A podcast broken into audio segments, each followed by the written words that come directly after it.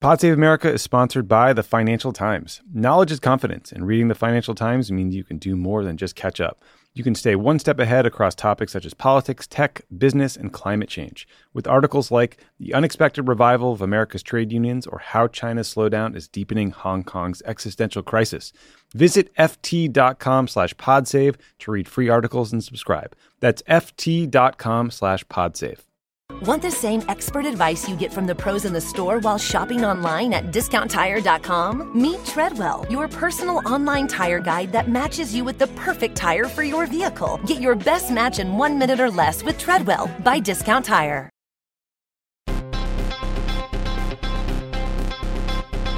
I do feel that Vice President Biden and Senator Harris are the best choice to lead our country, and I am endorsing them to become president and Vice President of our United States. In my opinion, you are a certified badass. I, I am honored and thank you for that. That's a huge compliment. You're welcome.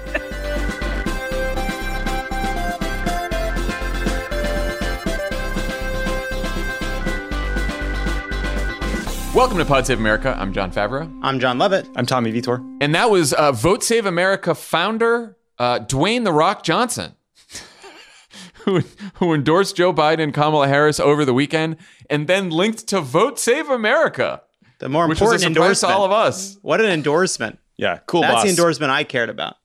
It was Michael Martinez's best day, I think, uh, uh at Crooked Media. Our our, our fearless producer, who's a big fan of The Rock, not just endorsed Joe Biden, uh, came off the sidelines as a longtime independent, but also is now the founder of Vote Save America, as it says on his Instagram page. And and shout out to the tensile strength of the fabric of that sweater. yeah, no kidding. no My God, kidding. they could hold up a suspension bridge. on today's pod, I talked to Obama campaign manager David Plouffe about the state of the race and what it's like to prep a candidate for a presidential debate. Before that, we'll talk about Donald Trump's nomination of Judge Amy Coney Barrett to the Supreme Court, the New York Times investigation into Trump's taxes, and what Joe Biden needs to get out of tomorrow night's debate. And hey, I just want to um, win. Mm-hmm. I just want to say congrats to both of you, both on the Patriots victory and the fact that the charges against Bob Kraft were dropped. yeah. Oh, you really workshop in that one, huh? You you waited for that. No, I just didn't want to say it when the mics weren't on. Just... I thought of it moments ago. I could have said it right then. I saved it for a second. You You've been on the Bob Kraft beat. Speaking of the Bob Kraft beat, his charges were dropped. Speaking of debates, let's do speaking of debates. Uh, there's no better place to watch the debate than on crooked.com slash debate, where a bunch of us from Crooked Media will be doing live commentary on our group thread. Again, that's going to be Tuesday, September 29th at 9 p.m. Eastern, 6 p.m. Pacific at crooked.com slash debate. So come hang out with us. Uh, Lovett. You had a show this weekend. How was it? We had a great Lovett or Leave It. Check it out. I, I, plug it every week. Some I know that not many of you are follow, doing what this plug asks at this point, so why bother? You should check it out. It's your loss. It's doing great without I you. I like that. That was a good pitch. Go go listen. Go listen, everyone. Kara right. Brown was on. It was fantastic. It's a very funny episode. Check it out. Excellent. Um, all right, let's get to the news. With just 36 days to go in an election that's taking place in the midst of a deadly pandemic, Donald Trump has nominated a Supreme Court justice who has written that the Affordable Care Act is unconstitutional. If confirmed, Amy Coney Barrett would be the court's youngest justice at only 48 years old. She's been a judge for just three years on the Seventh U.S. Circuit Court of Appeals. Before Trump appointed her in 2017, she was a full time professor at Notre Dame Law School, where she developed an extremely conservative judicial philosophy. Here's what she said about that in the Rose Garden on Saturday. I clerked for Justice Scalia more than 20 years ago, but the lessons I learned still resonate. His judicial philosophy is mine too. A judge must apply the law as written. Judges are not policymakers, and they must be resolute in setting aside any policy views they might hold. Her judicial philosophy is Justice Scalia's. That sort of spells it out, doesn't yeah, it? Yeah, not great.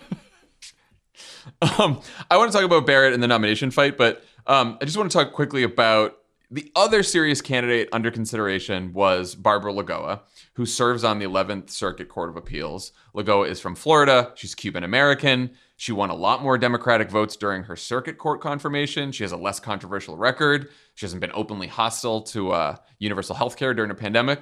Lovett. Why do you think Trump didn't choose her? Like, what does it say about the Trump campaign that they didn't actually go with what may have been the more electorally palatable choice?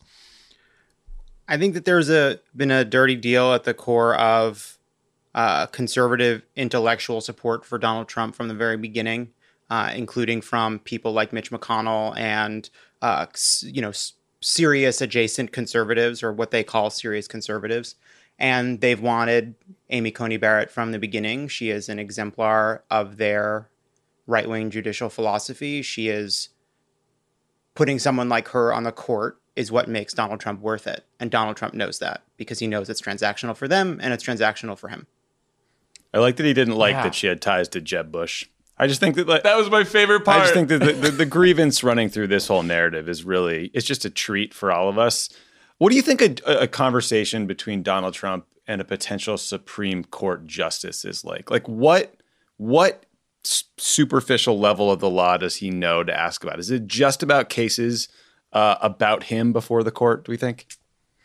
Well, this is what's funny about so the CNN has a great TikTok on like why he didn't choose Lagoa and why he chose Barrett, and it's for it's, it's so funny that it's for both the reasons Lovett mentioned and the reason Tommy mentioned, which is classic Trump. Like there's, you know, a dirty deal that he made with conservatives and there's political considerations. And then there's just the very personal, oh, Jeb nominated her, so I don't like her anymore. but it was funny, Tommy, that in the CNN TikTok, they, they mentioned that they basically were trying their best to prevent Trump from eating, even meeting Lagoa. They didn't want him meeting her because they were afraid he would get too excited that she would like bring in a Cuban voter. He would say something crazy to her. you know, like he, they don't want him meeting with these people. Yeah, can't even have a conversation. Too, who knows what he'll say? He's too stupid. So let's talk about how both parties are approaching this nomination fight. Um, Trump and Republican senators and MAGA pundits have uh, already concocted an alternative reality where Barrett is being persecuted by Democrats because she's Catholic, a religion shared by the Democratic nominee for president, the Democratic Speaker of the House, the chairman of the Democratic National Committee, and a Supreme Court justice appointed by the last Democratic president. Um, Tommy, why are Republicans doing this? And aside from the reasons I just mentioned, like, why is it such an absurd accusation? Yeah, I mean, on the absurdity question. So Joe Biden is Catholic. Uh, he would be the second Catholic U.S. president after JFK. If Barrett is confirmed, the Supreme Court will have six Catholics out of nine people. Thirty percent of Congress is Catholic. Like the suggestion that like somehow Catholics are an aggrieved party in this country is so completely ludicrous. Uh, it stems from this, you know, moment in the 2017 confirmation hearing with DiFi, which she said something that was kind of dumb. But what's clear is they don't want to talk about the ways that she would rule. They don't want to talk about getting rid of the Affordable Care Act a week after the election in the middle of a pandemic. And so they do what they always do, which is try to create these sideshows. You have clowns like Hugh Hewitt saying that all progressives hate all Catholics and making these, you know, absurd uh, blanket statements based on some tweet they saw that offended them. And it's, you know, it's actually kind of laughable this time around. It's like, look, I'm I'm a self-hating Catholic, but you know, not all of us are. I mean, it's just it is like completely ridiculous for them to be talking about her being persecuted because of her religion somehow and, and, and Democrats hate religion, all this kind of stuff the President of the United States banned immigration from predominantly Muslim countries, and they are all behind him 100%. right? Lovett. What do you think about the whole Catholic controversy? Yeah, I would just add to it that they think that there's a kind of pool of maybe moderate or gettable Catholic voters out there. So it's sort of a two to two for one thing, right? You can uh, get the conversation away from the radicalism of her actual judicial philosophy and get it onto ground they feel more comfortable uh, uh, debating. And you can maybe kind of make some kind of appeal to these people that I, I just find hard to believe will work because it's so ludicrous. So, yeah, like they, they are trying to say that the left hates Catholics because the left doesn't want to criminalize abortion. But the right doesn't agree with the Catholic Church and especially this Pope on immigration, on climate change, on healthcare, on poverty. Donald Trump called this pope disgraceful. So it's not actually about being offended by anti Catholic bigotry. It's about the fact that Joe Biden is winning over more white working class Catholics than Hillary did. It is like a completely cynical play for a group of voters that they're losing. Well, it's it's um there's a connection too I think between uh, the the manufactured grievance around an attack on Catholicism when the court will have six Catholics on it if this person is confirmed. In the same way that they claim that there's been this great, you know, uh, scorched earth campaign to prevent uh, conservative judges from reaching the bench when they're about to achieve a six three majority. Their their whole mode of running these kinds of campaigns. Uh, is rooted in grievance and rooted in the fact that oh liberals are running roughshod all over them but it doesn't work as well when they're winning doesn't work as well when they've successfully been able to remake the courts when there's no reality to the accusation, whether it's around attacks on conservative judges generally or this ridiculous Catholic, uh, basically conspiracy. I also think it's very easy for Democrats to like avoid falling into this trap because there's no views that Barrett holds that because she's Catholic that are different than views that a normal conservative would have who isn't Catholic. Right? Like there is no need to talk about her religion. She's just a right-wing she believes in a right wing judicial philosophy. That's all you need to know. You know. Yeah, it's not. Um, it's not a. It's not a well hidden trap. Um, right. it's there's not a lot. There's not grass over the hole.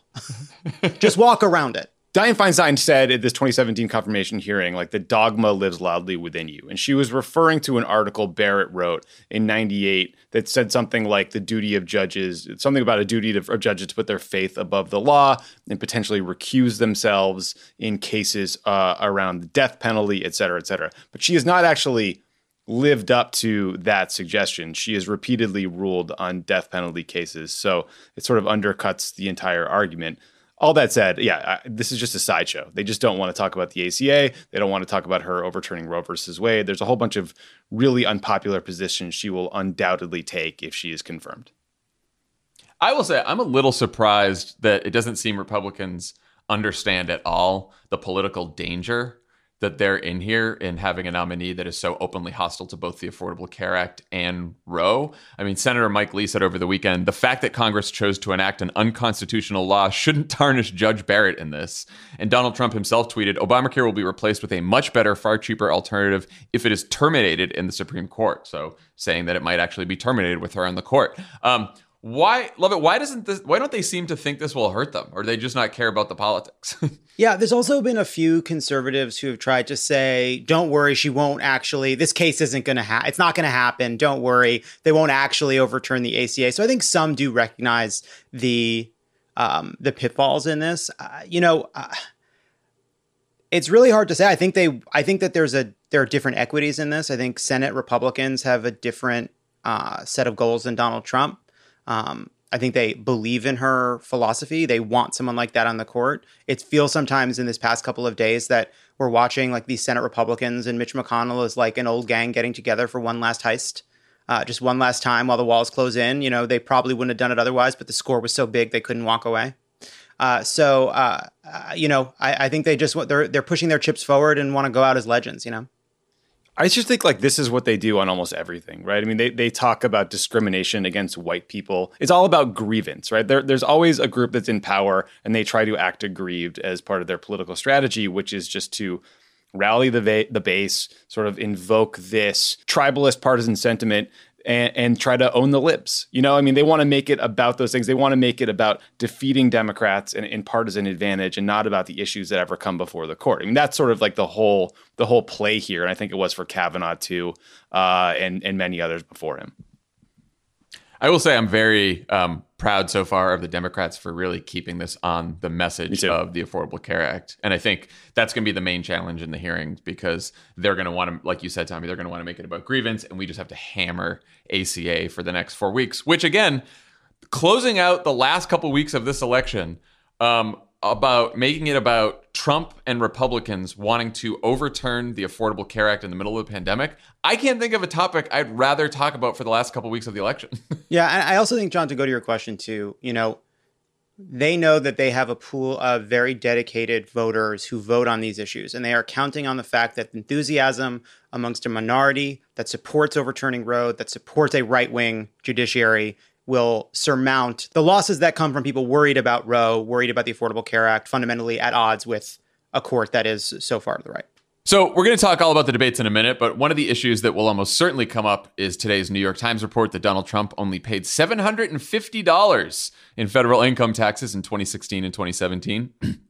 and no federal income taxes at all in 10 of the past 15 years. The piece says that Trump has avoided all these taxes because his businesses reported losing more money than they made, which also means that Trump will have to pay back hundreds of millions of dollars in loans over the next few years. As the Times wrote, quote, Ultimately, Mr. Trump has been more successful playing a business mogul than being one in real life.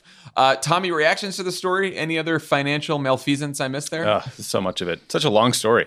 Um, my reaction is is multi-part and probably contradictory. I mean, like in, in some ways, we knew a lot of this. We've seen previous glimpses into his financial life that showed the entire persona uh, as a successful businessman is just is made up. He inherited a ton of money from his dad. He squandered it, and then whenever he lucked upon a, a business idea that did make him money, like Trump Tower or The Apprentice, he he squandered that by investing all the profits in stupid things that lost money, like a, a dozen golf courses or whatever. So it shows his brazen public corruption, which is shocking but not surprising, I guess. Uh, and it also explains that like failing to divest his businesses to you know steering government business to like his golf courses all the time, like trying to get the G7 there, for example, uh, was born not just of his ego, but also desperation. Like he knows that the US government could foreclose on him if he's not able to pay these debts.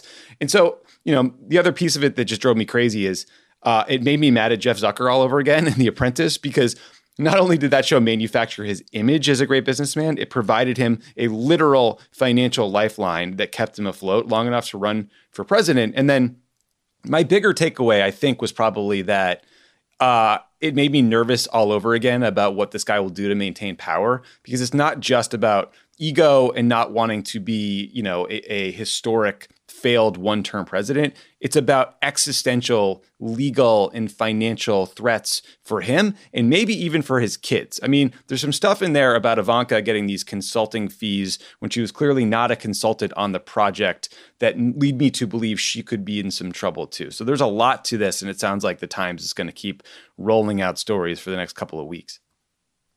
Lovett. What did you think of the story, and and how do you think Biden should talk about this issue? There's like a hundred different targets in the story and a lot of details, but like, how would you sort of drive at this? Yeah, it's um, that's right. It is hard to sort of drill down like what's the most valuable political piece of this. Like, I don't feel like I know exactly, but you look at the seven hundred fifty dollar taxes. You know, Dan wrote about this in in uh, uh, the newsletter. People can't stop talking about message box, uh, but uh, uh, it seems pretty clear, right, that there's some core idea here that fits with the larger story of Trump, which is uh, this is somebody that cares about only himself, uh, who used a rigged tax code uh, to to get money that he didn't deserve to keep himself afloat. He then became president and rigged the tax code even more to protect himself and other people like him. You know, I, something that I found striking is, uh, you know, you look at these, you know, there, there's been a lot of I think, I don't know, I think with Trump there's this right wing cynicism that's sort of like, ah, this is what these people do. And you're like, no, no, no, hold on a second. This is extraordinary. And then it's like, this is unusual even for the super rich, even for tax cheats. This is very unusual. And then you say, oh, well, you know, what, what's the problem here? You know, the, the crime is what's legal. It's like, yeah, it is. The crime is what's legal. It, it is a crime what Trump is able to get away with legal legally, but also the crime is what is very clearly a set of illegal acts inside of these manufactured losses and these fake consulting fees and the kind of you step back and you look at it and you see like there is stuff we don't understand here. There is a kind of you know when when when scientists you know, look up a- and try to find a black hole. You can't find the black hole, but you can see that it's disturbing things all around it. You look at Trump's finances, you look at Trump's uh, uh, ridiculous borrowing and spending habits and tax cheating, and you say there's some piece of this missing. There's some way to make sense of this that we can't see. Illegal contact, illegal money moving around the world, and it has driven him from the day he became president. Now, should Joe Biden say all that? I don't think so. probably should focus on the fact that Trump didn't pay taxes and uh, he's a tax cheat who wants to help millionaires and billionaires just like him and rig the system against the middle class. But I'm just telling you what bothered me.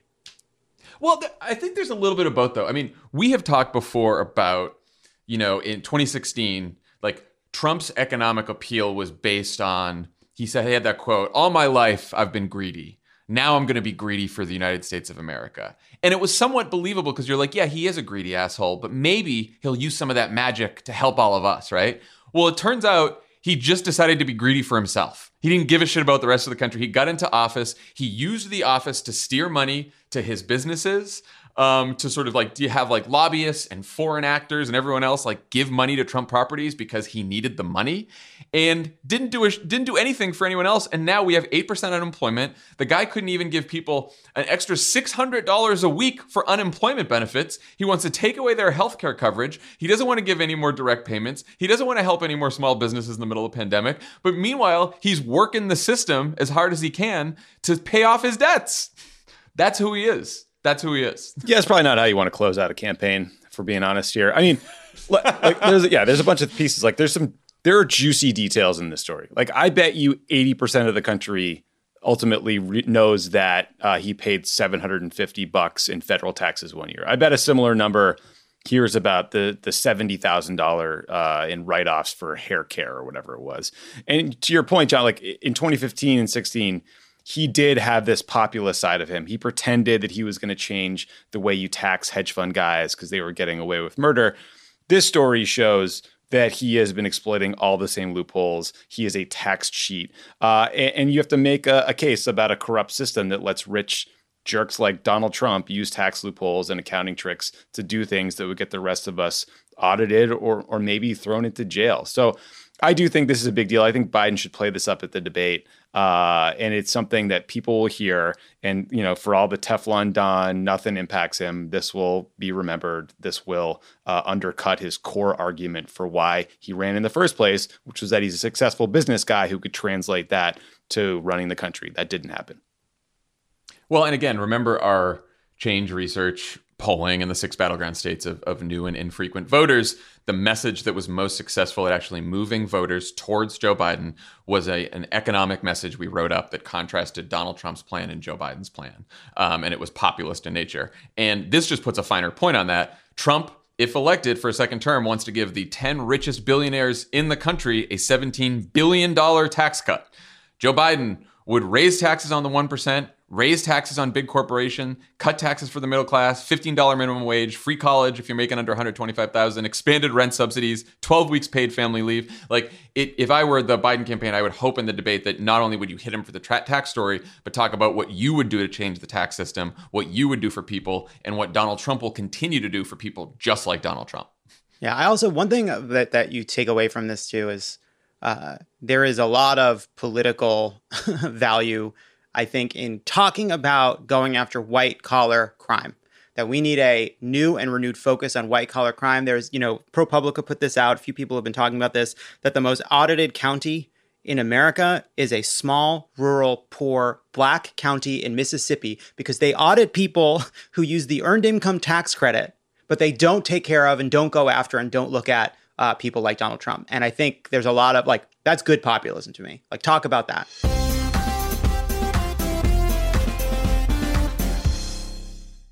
Pod Save America is brought to you by the Homegrown OKC podcast. There is way more to the Oklahoma City bombing than any of us knew. You can learn a ton about it on the podcast Homegrown OKC, hosted by Jeffrey Toobin and based on his book. It unpacks the tragic Oklahoma City bombing and how the event still ripples today and calls for political violence. Just days after the Oklahoma City bombing in 1995, America discovered the perpetrator was a right wing extremist, Timothy McVeigh, whose mindset and values are still very present today, as seen in the January 6th attack on our Capitol. Each episode of Homegrown OKC podcast follows the story of McVeigh, a decorated Army veteran who became consumed with rage, went underground, and built a bomb that killed 168 people. The Homegrown OKC podcast is about a better understanding of the political environment in our country today. I think this is such an important story that tells you so much about radicalization, the far right in this country, the things that were simmering under the surface long before January 6th, and some of the origins, which dates back to the Oklahoma City bombing.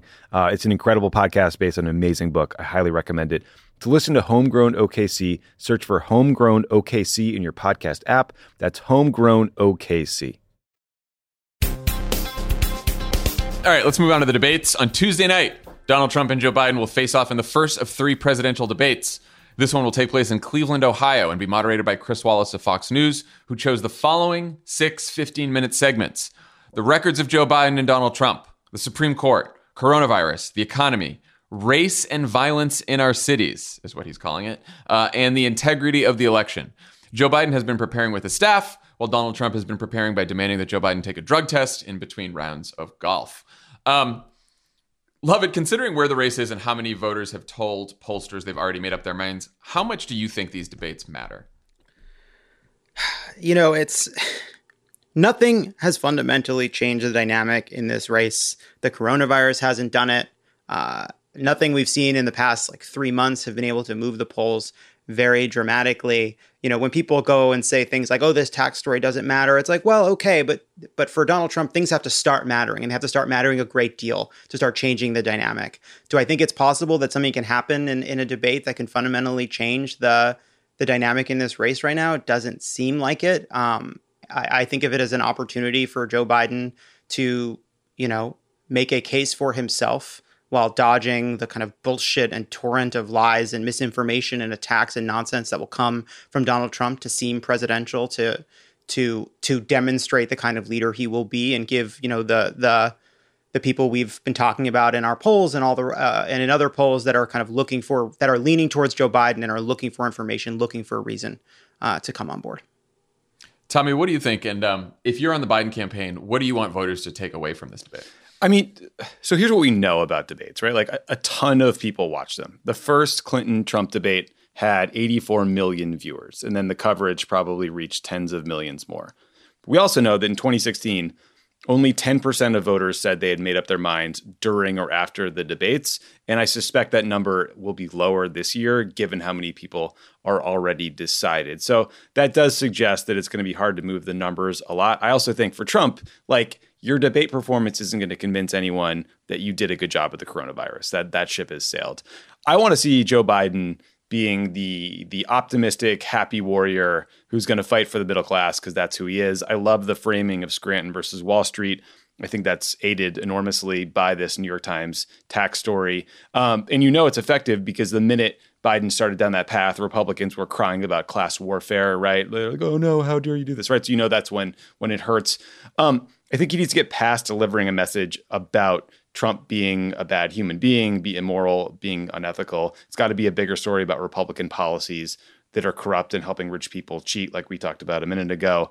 Um, you know, I also would love to hear him say something like, "I get why people wanted to change in 2016 and considered voting for for someone new, something different, but it's clear that you are not not up for the job and you have failed." Right? And so, talk about who you are, what you do, do it with a smile. Uh, don't get down too deep into the mud, but also, I don't think he can like let Trump just lie the whole time. Yeah, I mean, I, I keep thinking of Michelle Obama's line from her convention speech that Donald Trump is in over his head. And I, like, if I was Joe yeah. Biden, the frame I'd want to put Donald Trump in is not he's a liar, he's a you know, scary authoritarian, he's a bad, per- all that kind of stuff. He is weak. He is ineffective, he is in over his head, and he is out of touch with the problems of the country. He has no fucking idea what's actually going on in people's lives. He is a because Donald Trump will try to paint Joe Biden as like an addled old guy, right? Who's senile. He's been trying to do that the whole time. Joe Biden can turn that on him early and show that he's sort of like the dotty old racist, as Lovett says, who like doesn't know what the hell he's doing, isn't in control of his government, chaos all around him. All he cares about is himself, doesn't care about other people. And then I do think it's a it's an opportunity for Joe Biden to sort of lay out in broad strokes, not details, like what he's going to do for the country for some of those wavering voters. Um, Lovett, what if you're prepping Biden for Trump? What what would you tell him to expect? What would you tell him to watch out for? I think it's almost like I, you can almost like have in debate prep Donald Trump played by a noisemaker. Just somebody that does this, just somebody that spins a ratchet and just makes noise, makes like a, noise, like makes noise. Like, yes, it just doesn't really like. Maybe that's too glib. Maybe that's not right. I, like Donald Trump is a broken old racist fool and he's going to make a lot of noise he's going to throw a lot of shit out there he's going to interrupt no puppet no puppet your puppet we're going to remember all it's going to be the same he's not prepping there's no there's no yeah. prep so there's no new there's no new material going into his brain no new material has entered his brain in quite some time so it's going to be a kind of like noisy bit of all the kind of greatest hits he's going to attack joe biden in every way possible this is as tommy said you know 80 million people maybe more maybe more watching this year is an opportunity to just sort of reach the country and remind kind of situate the race, the scale of it, the stakes of it, the pain the country's in, the seriousness of the economic crisis, the seriousness of the pandemic, the seriousness in terms of the threats to our democracy, and kind of use it as an opportunity to simply be president. We've talked about this a lot that, you know, in many ways, you know, Donald Trump has tried to run as a challenger, right? To kind of declare bankruptcy on his first four years and get a restart. And Joe Biden has been demonstrating throughout this campaign that he is showing you what a president is supposed to do that this is what a president sounds like this is what a president looks like and and i think for a lot of people that's going to be really important and i think there's a lot of people out there uh, who, who that will resonate with quite deeply uh, and maybe for the first time seeing it you know on this stage that has such history to it and by the way you like don't let him slip into challenger mode Trump. Eh, don't let him act like he's the challenger. I think it's one of the reasons that, like, I mean, it's partly because he was a senator for so long, but it's good for Joe Biden to continue to call him Mr. President, Mr. President, President Trump, and not Donald Trump, right? Like, I think he, I think it helps to remind people as they're talking about all the problems and all the crises the country is facing. You are the president because Donald Trump is going to complain about everything. He's going to blame Joe Biden. He's going to blame Barack Obama. He's going to blame politicians in Washington for the last 40. He's going to do the 47 years. You've been around 47 years and you haven't changed anything. Hey, man, you're the president right now, right now. Um, so Trump's obviously going to lie for most of the debate. On Sunday, the uh, Commission on Presidential Debates co-chair Frank Fahrenkopf Jr. said that he doesn't expect Chris Wallace or any of the moderators to fact check the candidates because, quote, the minute the TV is off, there are going to be plenty of fact checkers at every newspaper and every television station in the world. That's not the main role of our moderators. Tommy, should it be up to Joe Biden to fact check Donald Trump for the entire debate? Should it be up to the moderators? What do you think of this? No, I mean, some of my advice to Joe Biden would be don't shake his hand because you know you never know if he just like high five uh, a COVID handkerchief. Like, don't kind of look dumbstruck when he's lying and don't fact check him on everything because you don't have to. But what's the point of having a moderator if they're not fact checking in some way. You might as well just have them read the questions to themselves off of cards. I just don't I don't understand this. The US media can be aggressive in a lot of ways. Presumably that's why you picked Chris Wallace. Why are they so oddly passive about this? Because if you don't do any fact checking, you advantage the person who is willing to lie the most. You play into the Trumpian, uh, you know, uh, alternate facts, facts don't matter reality. I, I, don't get it. I find it so infuriating. I'm not saying you need to fact check in real time every statement he made, but like some things are true and some things are false. Why is that not relevant in a political debate to see who becomes the president of the United States? Lovett. What do you think? Yeah, I mean, sort of, you know, sort of what the point of refs are. You know, make right. sure that there's some. Otherwise, there's no rules, right? If if misinformation and information are treated equally over the course of the debate, uh, that does a real disservice um, to the people watching. And yeah, there's going to be tons of fact checking and people going over the thing, but do you have any respect for the people that are tuning in and aren't as well versed in every policy detail as you are? Any respect for them trying to trust you to help them understand the stakes of this election? Any any fealty to them as opposed to to Donald Trump and the two parties? Like any any regard for those human beings at all? That would be my that'd be my question.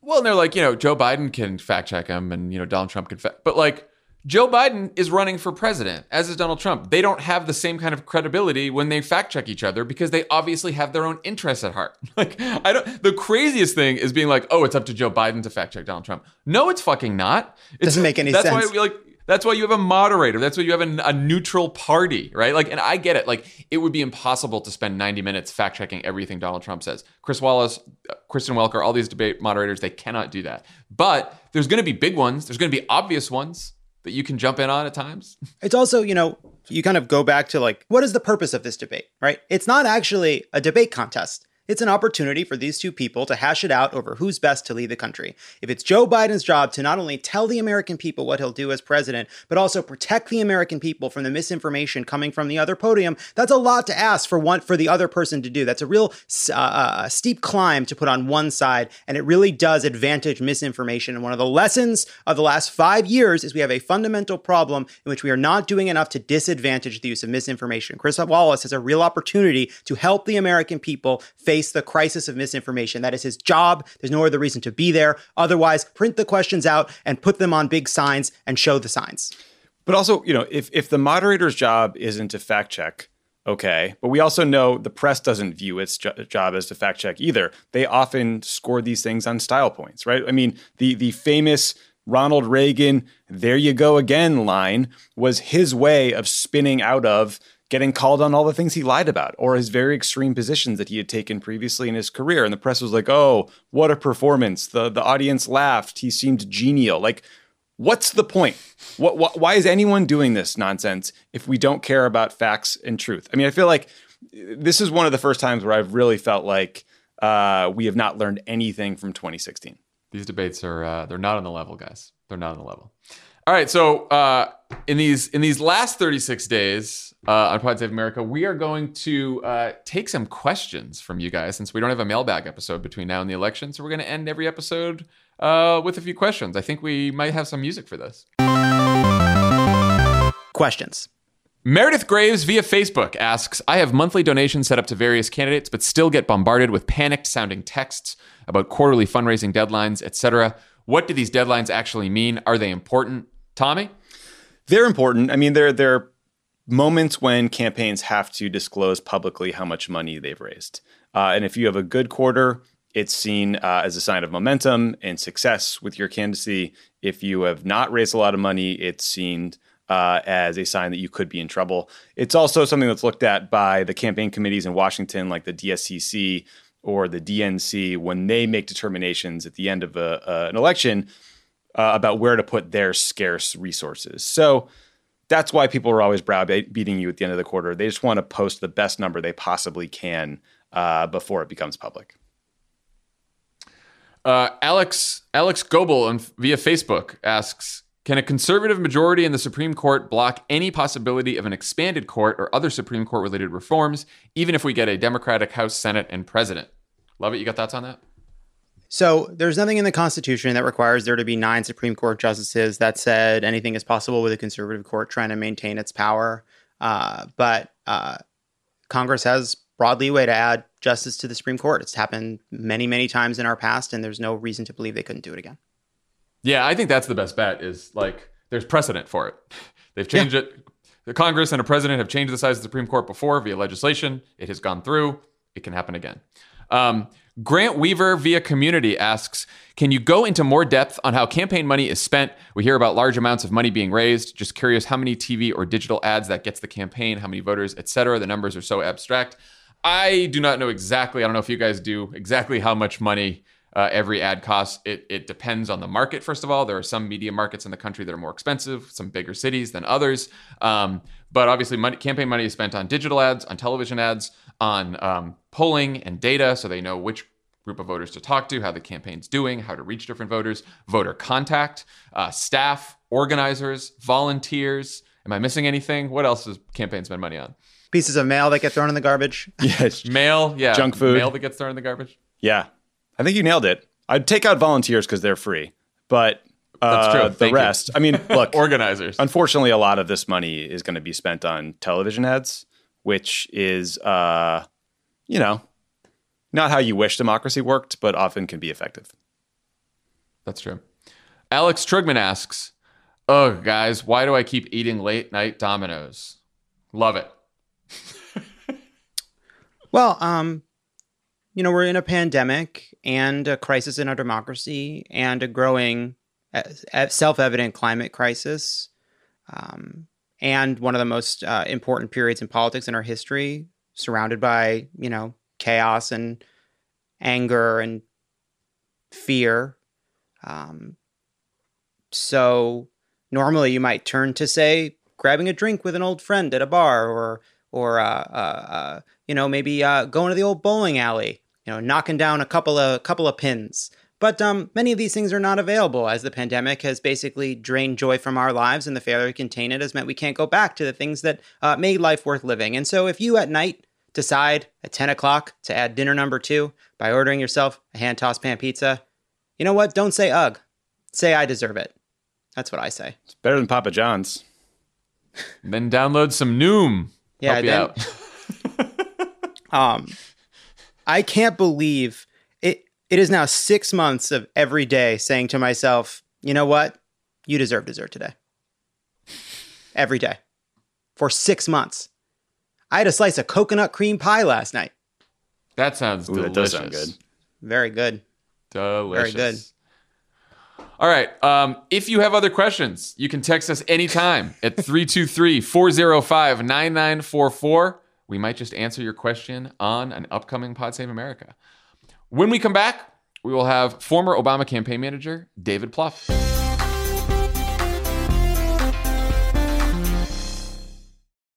As a chef and a restaurant owner, I'm as meticulous about my cookware as I am about my ingredients. That's why I love Made in Cookware. Each pan they make isn't just designed to perform, it's crafted to last. As a mom, I love that I can trust Made in. It's made from the world's finest materials, so I can feel good about what I'm feeding my family. I'm Chef Brooke Williamson, and I use Made in Cookware.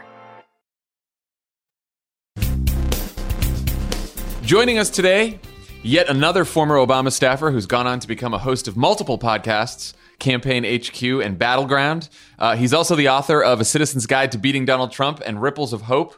David Plouffe, welcome back to the pod. Thanks, Jon. Always good to be with you. Just following in your esteemed uh, footprints. We're all uh, following your podcast journey now. Imagine, imagine if uh, Obama knew that. Then, when when he left the White House, all of us would just go just go make podcasts now. That's our that's our thing. All of he'd his be, staff. He'd be horrified. Yes. well, he, now he's a podcast guy too, that's so I true. guess he, he jumped on the bandwagon. He was a holdout, but yes. He. um, all right, I want to talk about the map and the debate, but first I want to get your reaction to this um, New York Times tax story. Uh, Biden folks were already out with an ad about how almost everyone else in America pays more taxes than Trump. Um, how hard would you hammer this issue? knowing as we do that most undecided or uncertain voters already have a largely negative view of the president and want to know more about Biden?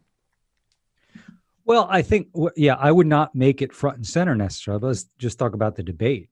So, right, you know, we're going to talk about our democracy and Trump wanting to basically not accept election results. You can tie this to that, which is now we know why. He doesn't want to leave the White House. He sees it as a safe house because he fears what's on the other side in terms of investigation and debt uh, and recriminations. I think when you're talking about your economic plans, your tax plans, how you're going to rebuild the economy post pandemic, I think putting this front and center is important to say you can't trust this guy. This is the way he sees the economy.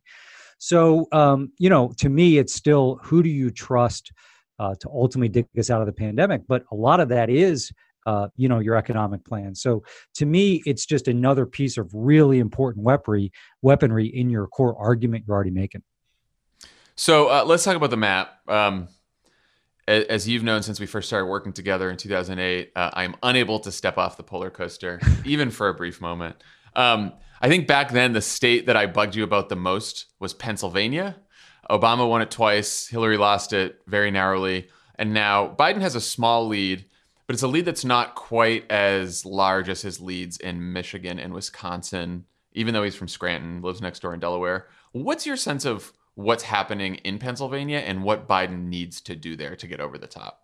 Well, Jon, first of all, it's good you've just fully embraced your polar coaster issues. Yeah, I'm you not know? even going to try. Why, why lie to everyone right. else and myself? You know. so I do think Pennsylvania is a the state where Trump is uh, of all the battlegrounds, sort of outperforming um, his core political standing.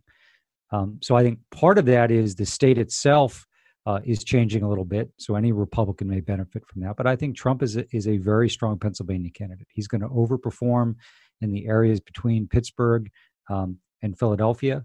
Um, he's going to overperform, I think, in some of the exurban areas outside of Pittsburgh. So, the, the, you know, there's so many parts of, of Pennsylvania. So, what is going to be Biden's margin out of southeastern Pennsylvania, both Philadelphia city and the suburbs? What kind of margin can he walk out of Pittsburgh with? But, you know, Trump, as you know, won Erie County. We won it in 2012 by 18 points. It's a big blue collar county. Trump carried yeah. it. He also did very well along the river, including um, in in Scranton. And so, to me, um, if Biden can walk out of southeastern Pennsylvania with uh, margins like Hillary had, or even better, I do think he's going to do better in some of those big blue collar counties. I think there's a there's a mistake when we think, well, Trump just blew it out in rural areas and exurban areas. He also did quite well in some of these blue collar areas, uh, you know, the eastern and western parts of Pennsylvania being the greatest examples. Uh, and I think Trump's going to get really good turnout. I think he's going to drive turnout in Pennsylvania. So um, I think some of this is, you remember back in 2012, Jon, I mean, we won Pennsylvania, but it was closer.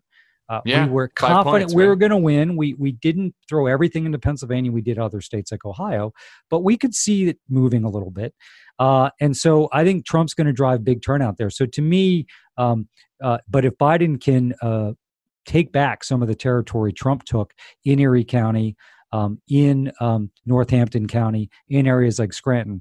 Um, he's not going to win it by six or eight points, in my view. My, my, my view is Biden's ceiling there, maybe four or five points at the max. Um, but right now, I'd rather be Biden than Trump. But that's that's what makes me nervous. Is I think Michigan looks like almost a done deal for Biden. Is there any other state right now you'd say, oh, we definitely got that? I don't feel that way about any state. I feel pretty good about no. Wisconsin, Arizona, but Pennsylvania's gonna be close. So that's when you know, and you're encouraging um, so many people to be active, adopt states. We got to keep that up because that's what keeps me up at night. Is, is maybe less a poll that comes out than just I can't say oh 270's done. It's just not. No, I feel the same way, and I feel like you just said, better about Wisconsin and Arizona, but I don't feel like either of those are locked down either. Especially, I feel like some of the polling in Arizona has been a little tighter. Why did you? I'm surprised that Pennsylvania end up ended up being closer than a Wisconsin. Do you think it's something about the electorate in Pennsylvania that's different, or their issue areas? What? Well, I think the some of the areas outside of Pittsburgh are getting more conservative. Um, they, uh, you know, eight to 10, 12 years ago, Democrats would do better in some of those counties. And some of those counties have a decent amount of population. So, you know, you add to your margin there if you're Republican, those are real votes you're putting on the board. I also think the the the you know James Carville uh, in a way that insults people of Pennsylvania called it Pennsyltucky, right between Pennsylvania yeah. and Philadelphia. But you know Trump won some of those counties 75, 25 uh, where we might have been able to keep them at 58 42 or 60 40 so some of that's unique to trump but just some of it's the state is getting more conservative and not to look beyond this election listen the electoral college is not static it doesn't mean at the end of this decade if arizona becomes like nevada and north carolina becomes like virginia those would be two big moves in the electoral college to our side and you know, much less texas but you know, some of these upper Midwestern states and Pennsylvania could get harder and harder over time. So this isn't just like we're going to keep them all and just add Texas and Georgia yeah. and Arizona. Uh, my guess is we're going to have to replace some of those states over time. Well, let's talk about uh, Florida. We haven't talked about that state yet, where a Biden win could actually uh, end the election on Tuesday night or early Wednesday morning. Um, the race is incredibly tight there. I'm still haunted not only by Hillary's narrow loss, but Nelson and Gillum's losses in 18, especially after the polls showed both of them with a small but stable lead the whole time. What's your sense of of Florida and and what Biden has to do there and what's going on there? First of all, it's enormously frustrating, and I've done this as well to say, well, if he wins Florida, that means the election's over. Like that shouldn't matter. Or right. you know, it'll be clear he's going to win by a lot. So then Trump will finally concede. Like Biden, if Biden wins by one vote or one state, you know, he should be the, he'll be the president. So Florida to me um, is uh, the place where some of Biden's outside strengths, uh, outside strengths of some of the electorate, really come into focus. So uh, his strength with white senior citizen voters, um, his strength with suburban uh, women, which you know was true for us in 16, certainly for the party in 18 but we're seeing him uh, at even higher levels in some places. Um, that in the northern part of the state and the central part of the state where there's so many swing voters really gives him, I think, an advantage. The question will be just like in Pennsylvania, I think Trump's going to drive huge turnout. It's actually the, of all the battleground states in 16, based on the data I've seen, the place where I think Trump did drive great turnout. He didn't drive great turnout in a lot of places. He got it in Florida. One of the reasons Hillary lost. I think he'll add to that. And clearly, he's making a play for Cuban American voters, the Venezuelan uh, community. Uh, now, Biden is not going to win the Hispanic vote in Florida by 70 30 like he might in Arizona um, because Trump's going to do well with Cuban American voters in particular. But if Biden can keep the Cuban vote close in the southern part of the state uh, over, and do very well with the Puerto Rican community, Colombian community, Venezuelan community, um, you know, he could probably get in the, let's say, 55, 56 range. So to me, I like what's happening with Florida with Biden's strength in the central and northern part of the state. Um, what keeps me up at night is Trump's is Trump going to get outsized turnout and Biden either from a vote share or turnout standpoint doesn't meet his mark. Now, remember back in 16, Jon, it wasn't just polls. The early vote looked exceptionally good for Hillary Clinton. Yeah. And then the election day story was much different for Trump versus Clinton. So you got to run through the tape all the way through. So, um, but I feel good about Florida because Biden also, you know, and Biden, you know, every candidate has strengths and weaknesses. Um, some of his weaknesses with younger voters and intensity, you know, it's getting better. And I think the debate can go a long way to, to closing that gap but he has unique strength with older voters. Um, and, you know, I think that is why his lead in Florida, by the way, he has better numbers in Florida than we had in either of our two races. Right. You remember back that in 2012, true. news organizations they, said they weren't going to poll Florida anymore because Romney had won it.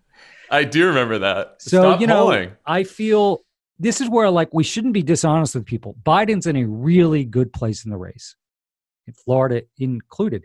But polls aren't votes. And so when you look at how many votes are actually going to be cast in Florida, you know, millions and millions of votes, maybe 10 million votes. Um, you know, Trump's going to bring his turnout, I think. And so that's Biden's challenge. Um, I think if it was just a normal turnout election, I'd feel exceedingly confident about Florida. There's a lot of work to do uh, to make sure that he reaches his turnout. And there's like Florida is like running a campaign on the planet. It is right. super complicated. It's large. Uh, and so Trump's had an advantage because he's an incumbent. He's planned this Florida campaign for four years. Uh, and I, you're really starting to see Biden, I think, pick up the pace with some really great Spanish language media. I think they're doing a lot of good organizing work, though virtually on the ground. So um, to me, it is a checkmate state, not because that means Trump will concede. It just means it doesn't mean Biden's at the presidency, but he's at 259 if he or 261 if he carries all the Hillary states in that one. So then he just has to have one state um, of some significance, like a Wisconsin or Michigan. At that point, Florida and Michigan is probably your straightest way to the presidency. Right. If you're the Biden campaign, how much time and money are you spending in places like Georgia, Ohio, Iowa, even Texas, where the race is closer than we might have expected, but they aren't likely to be the tipping point states that get you to 270? Well, one of the surprising things is from a financial standpoint, they probably have the resources to do it all. We didn't right. expect that to be the case. So here's what I'd say Is there a scenario where Joe Biden loses Arizona, loses North Carolina, loses Florida, and wins Texas? I don't think that's likely. Right. So, uh, same thing. Is he going to lose Pennsylvania and Michigan and Wisconsin and win Ohio? No. So, these are likely his 330th or 350th electoral vote. So, um, I wouldn't spend a dollar, an ounce of brain power, or any staff time on those states until you're comfortable you're doing everything you need to do in the core battlegrounds and I think they probably the finances to do that. So the question is, as long as they're not straining, um, you know, their staff too much or their creative teams too much, yeah, they've got the money to go put uh, spots on the ground and do some um, organizing in the Georgias, in the Iowas, in the Ohio's, and the Texases. So you can't do that uh, in a way that would sacrifice anything in the core battlegrounds. But you see, Trump has taken the bait. I mean, he's also spent money in those states. He's starting to restrain that a little bit. To me, that's malpractice. I mean, Donald Trump's now getting outspent by Joe Biden and he's losing. So their campaign is the one that can't waste a single dollar, a single second of thought on a state that's not a tipping point electoral college state. Are there any um, groups of voters that are sort of keeping you up at night? Like I, have been looking, look, digging through some of these polls and the data, and it's like young voters, particularly young voters of color, particularly young voters of color who are men. Um, yes.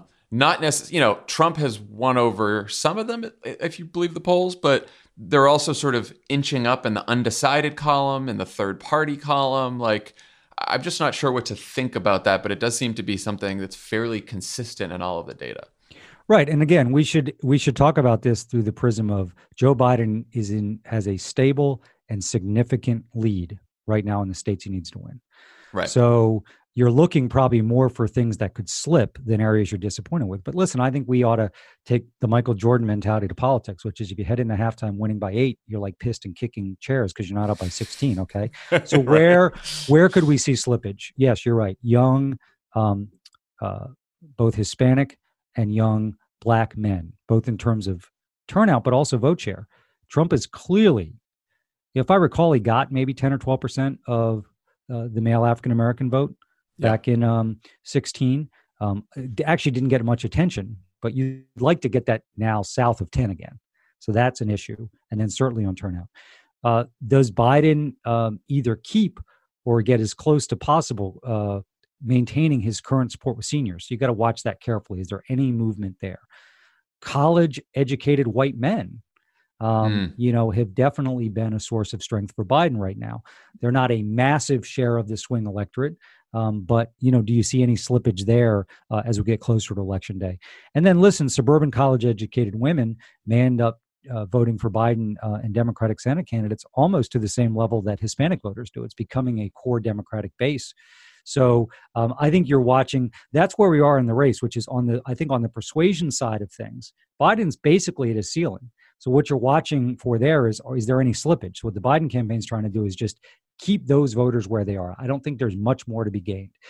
Then I think on the turnout side, you know, Jon, that's you know when you're up looking at polls at 3 uh, a.m. Pacific time, um, that's what's got me up at 3 a.m. It's just it's not not hard. I don't think it's likely to happen, but it's not hard to construct a scenario where Trump gets Bush 04 Ohio like turnout in five or six states.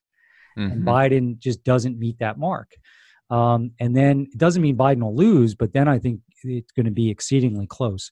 So to me, and that's where I think the debate can go a long way to exciting Democrats. People have waited four years for this fraudulent, grifting criminal to be held to account.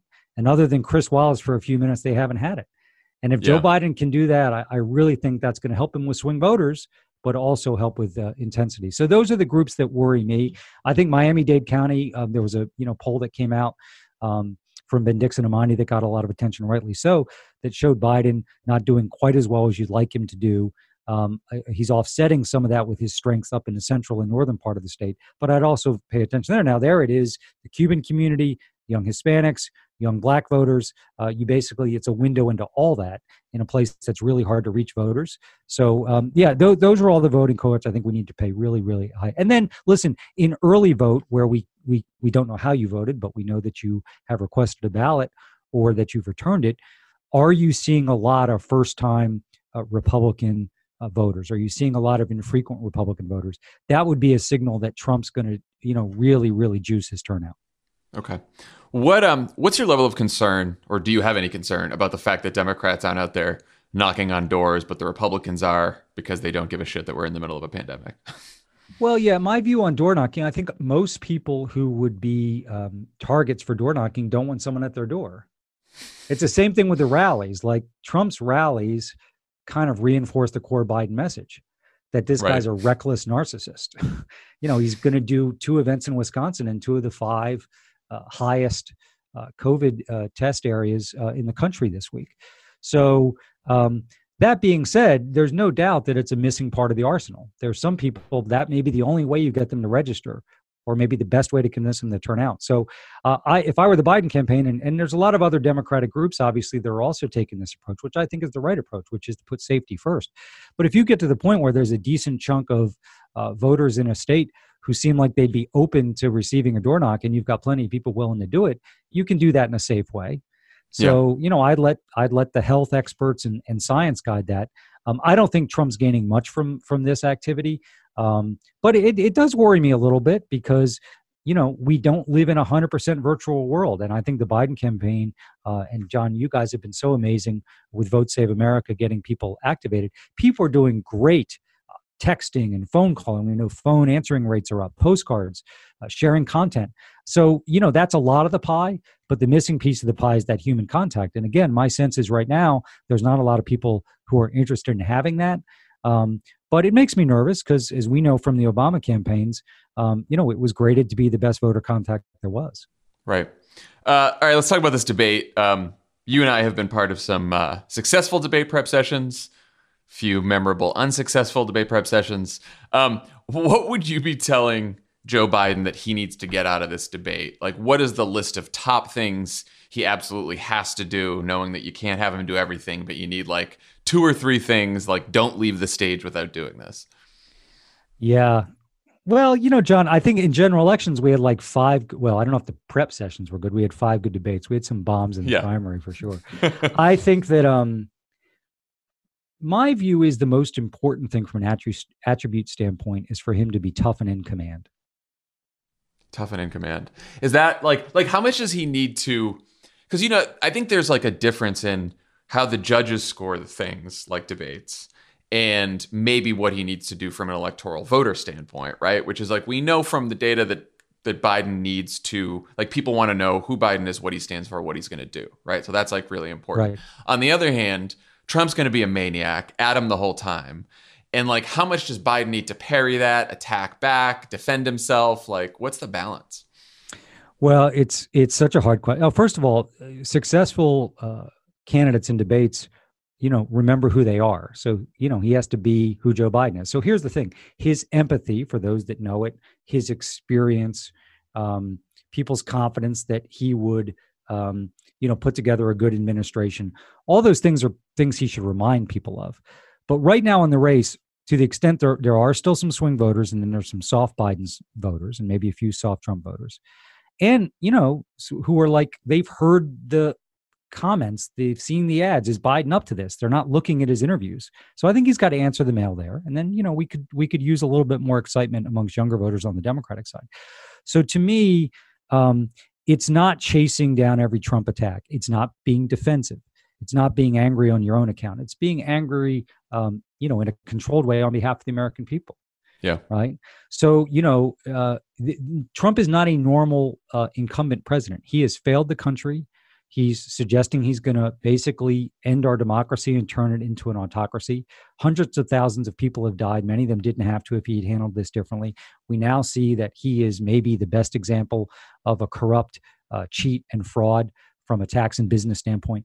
Uh, I think Biden needs to channel the anger people have um, and, and really be tough with him, not in a yelling way, not in a screaming way, just in an intense way and he needs to do that. Uh, basically, the American people are his client. So, as you know, you and I have never believed that a successful debate uh, is determined by who had the best line. It's good to have one or two of those, particularly in a social right. media world. So Biden just needs to be a consistent performance where it's um, he basically puts Trump on trial. I think he can mock him somewhat. I think he should interrupt Trump when Trump's lying somewhat. Um, and then obviously fill in. But what's important is the next four years. And here's what I'm going to do. What Biden can't do is spend time defending his vote from 1994, a statement from 1976. We know Trump's going to come after Hunter.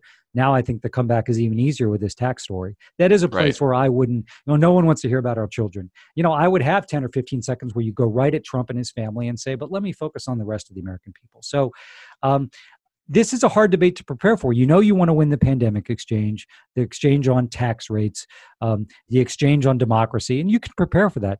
But where Trump takes this debate, um, you don't know. And so I think with Biden, you've got to embrace his unpredictability and say, you know what, you're going to go out there with some core things you got to get done, but you need to be agile. And that means Biden may color out the lines, you know, two or three times as well, but that's okay. But I want I want swing voters to watch that debate tomorrow night and say, um, this guy's up to the job. I think he can dig us out of this hole. And I want younger voters in particular to say, that was one tough SOB. I loved how he just basically pushed Trump all over the stage, metaphorically. Yeah. I, really, I know that's a big standard, but I think that's what we need because I think a good first debate can help not put this race away, but really freeze a lot of the great things we're seeing right now with different demographics, as you asked earlier. And it's going to make it really hard for Trump to unwind that. Uh, Philippe Reines, who um, played Donald Trump in the mock debates with Hillary Clinton back in 2016, wrote a piece uh, in the Post a couple days ago, and he said Donald Trump is uh, a bad debater, but he's hard to debate. Um, like, what what do you think? Like Biden should be prepared for in terms of Trump and like surprises from Trump, or, or do you just have to just go in there and think he's going to be fucking nuts? He's going to be just like his Twitter feed, and I just have to play my game and not worry about him. Well, I think yeah. So you can't prepare for every wild punch he's going to throw, but I think you can have a sense of how you'll deal with stuff that maybe you weren't anticipating. One is, you know, uh, you once again are just flat out lying to the American people. You once again are distorting reality because you're worried about yourself, not the American people. Um, and you know, it's time we had an American president who spent every waking moment thinking about them um, not about you know the latest political attack or tweet you're going to send. What, whatever it is, you need mm-hmm. to have a mm-hmm. home base to get back to. And so, wh- whatever wild punch Trump throws, the key thing is for Biden, in my view, no matter what it is, not to really address it. You know, just basically to put it in a corner of lying or narcissism uh, or cheap political attacks. Um, you know, if he does have to respond to it, do it in like five seconds and then get to your core argument. I mean, as you know, your answer segments are so short. They are so yeah. short. So he's got to be prepared, I think, for whatever his retort is to get that done in five or 10 seconds and go the meat of his answer. Um, but listen, we know one of both Joe Biden's strengths. Yes, his empathy and his goodness. And he's one of the most empathetic and good people on the planet, not just in politics. But as you know, he's got some rawness, he's got some toughness, he's got Scranton on his sleeve. And I think he needs to bring that. I don't want this to be like a geriatric WWE match. I don't think that works for Biden. but no, he, here's so. the thing Trump's the bully. Right. There can't be a single moment in that debate where it looks like Trump's getting the best of Biden. And I think well, Biden yeah. is in Trump's head. It's why he got impeached. And I think Biden can really utilize that. I think Trump's going to be, you know, wetting his depends tomorrow night. Um, I really do. Uh, Pre debate. Now, the thing about Trump is he'll look like there's nowhere he'd rather be than at that debate. Um, and I think it's important for Biden. I think Biden will. Like, you want to be the happy warrior. Like, there's no place I'd rather be than right here, talking about my record, your record, the American people. So you, this can't look like a root canal. No, I mean, look, I think Trump wants to play authoritarian strongman who looks really tough. He says the word strongly where it doesn't make sense a million times every couple sentences. Um, and I do think there's sort of an opportunity for Biden to paint Trump as an ineffective, weak yes. president who's also confused. Like, I think right. he should turn a lot of the lies into confusion. Like, Trump's going to say, I protect people with pre existing conditions. Biden would be like, do you even know that you're in court right now trying to take away pre-existing conditions are you confused about what your own government's doing like right. he because because trump will try to make biden look like you know uh, he's having senior moments and he doesn't know where he is he can do that to trump though make I him agree. seem weak weak mock him in an appropriate way that's what i'm saying i'm not saying like a screaming match right, right. it's those moments of strength uh, through you're confused um, you know the the mocking. Um, Trump's never faced that. I mean, he's literally had two or three tough interviews in, in his entire first term, and those are some of the worst interviews any political figure's ever given. So imagine having an opponent who clearly has been in your head your entire first term, the person you feared facing, um, challenging you, mocking you. Um, you know, undercutting your arguments. I think it could be a really powerful. Like, I think, listen, Trump is. I love what Philippe said. I mean, he's not a classic debater, but he's hard to prepare for. He's just throws haymakers. But I, I, think there's a chance you could get halfway in this debate. And it's clear Trump, who I think will enter the arena as I am so happy to be here. I finally have my chance to take on the addled, you know, drug infused Joe Biden. Um, you get the sense that he's not having a good time. And that yeah. could be that could be really devastating for him. Well, we know, I mean, from experience that incumbent presidents don't usually do quite well in the first debate, partly because they don't like being challenged because they haven't been used to being challenged for many years. And Trump is, you know, more in that category than almost any other incumbent president.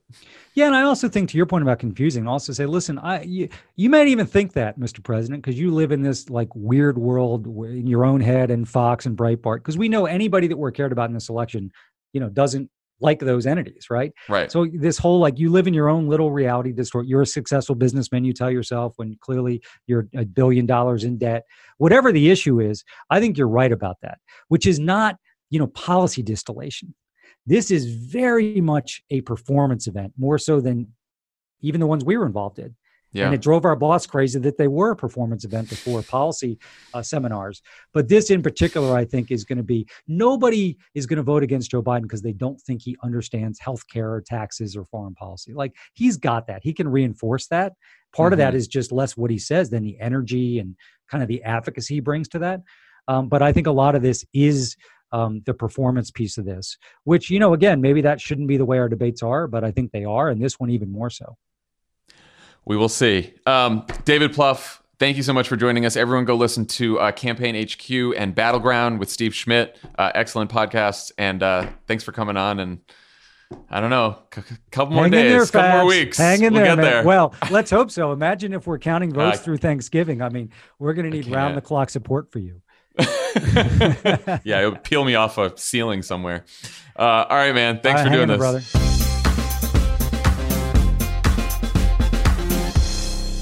Thanks to Plouffe for joining us today. Thanks to all of you who sent in some questions. And we will have the debate tomorrow night. We'll be on Group Thread Tuesday night. Check it out. And then on Wednesday, we will have a special Pod Save America with all four of us doing a debate recap. If we're all if we're all still breathing.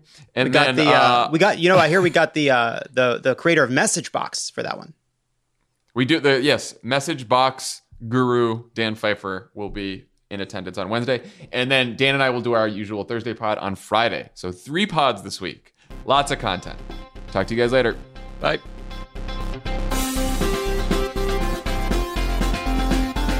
Pod Save America is a Crooked Media production. The executive producer is Michael Martinez. Our associate producer is Jordan Waller. It's mixed and edited by Andrew Chadwick. Kyle Seglin is our sound engineer. Thanks to Tanya Somanader, Katie Long, Roman Papadimitriou, Quinn Lewis, Brian Semel, Caroline Reston, and Elisa Gutierrez for production support. Into our digital team, Elijah Cohn, Nar Melkonian, Yael Freed, and Milo Kim, who film and upload these episodes as videos every week.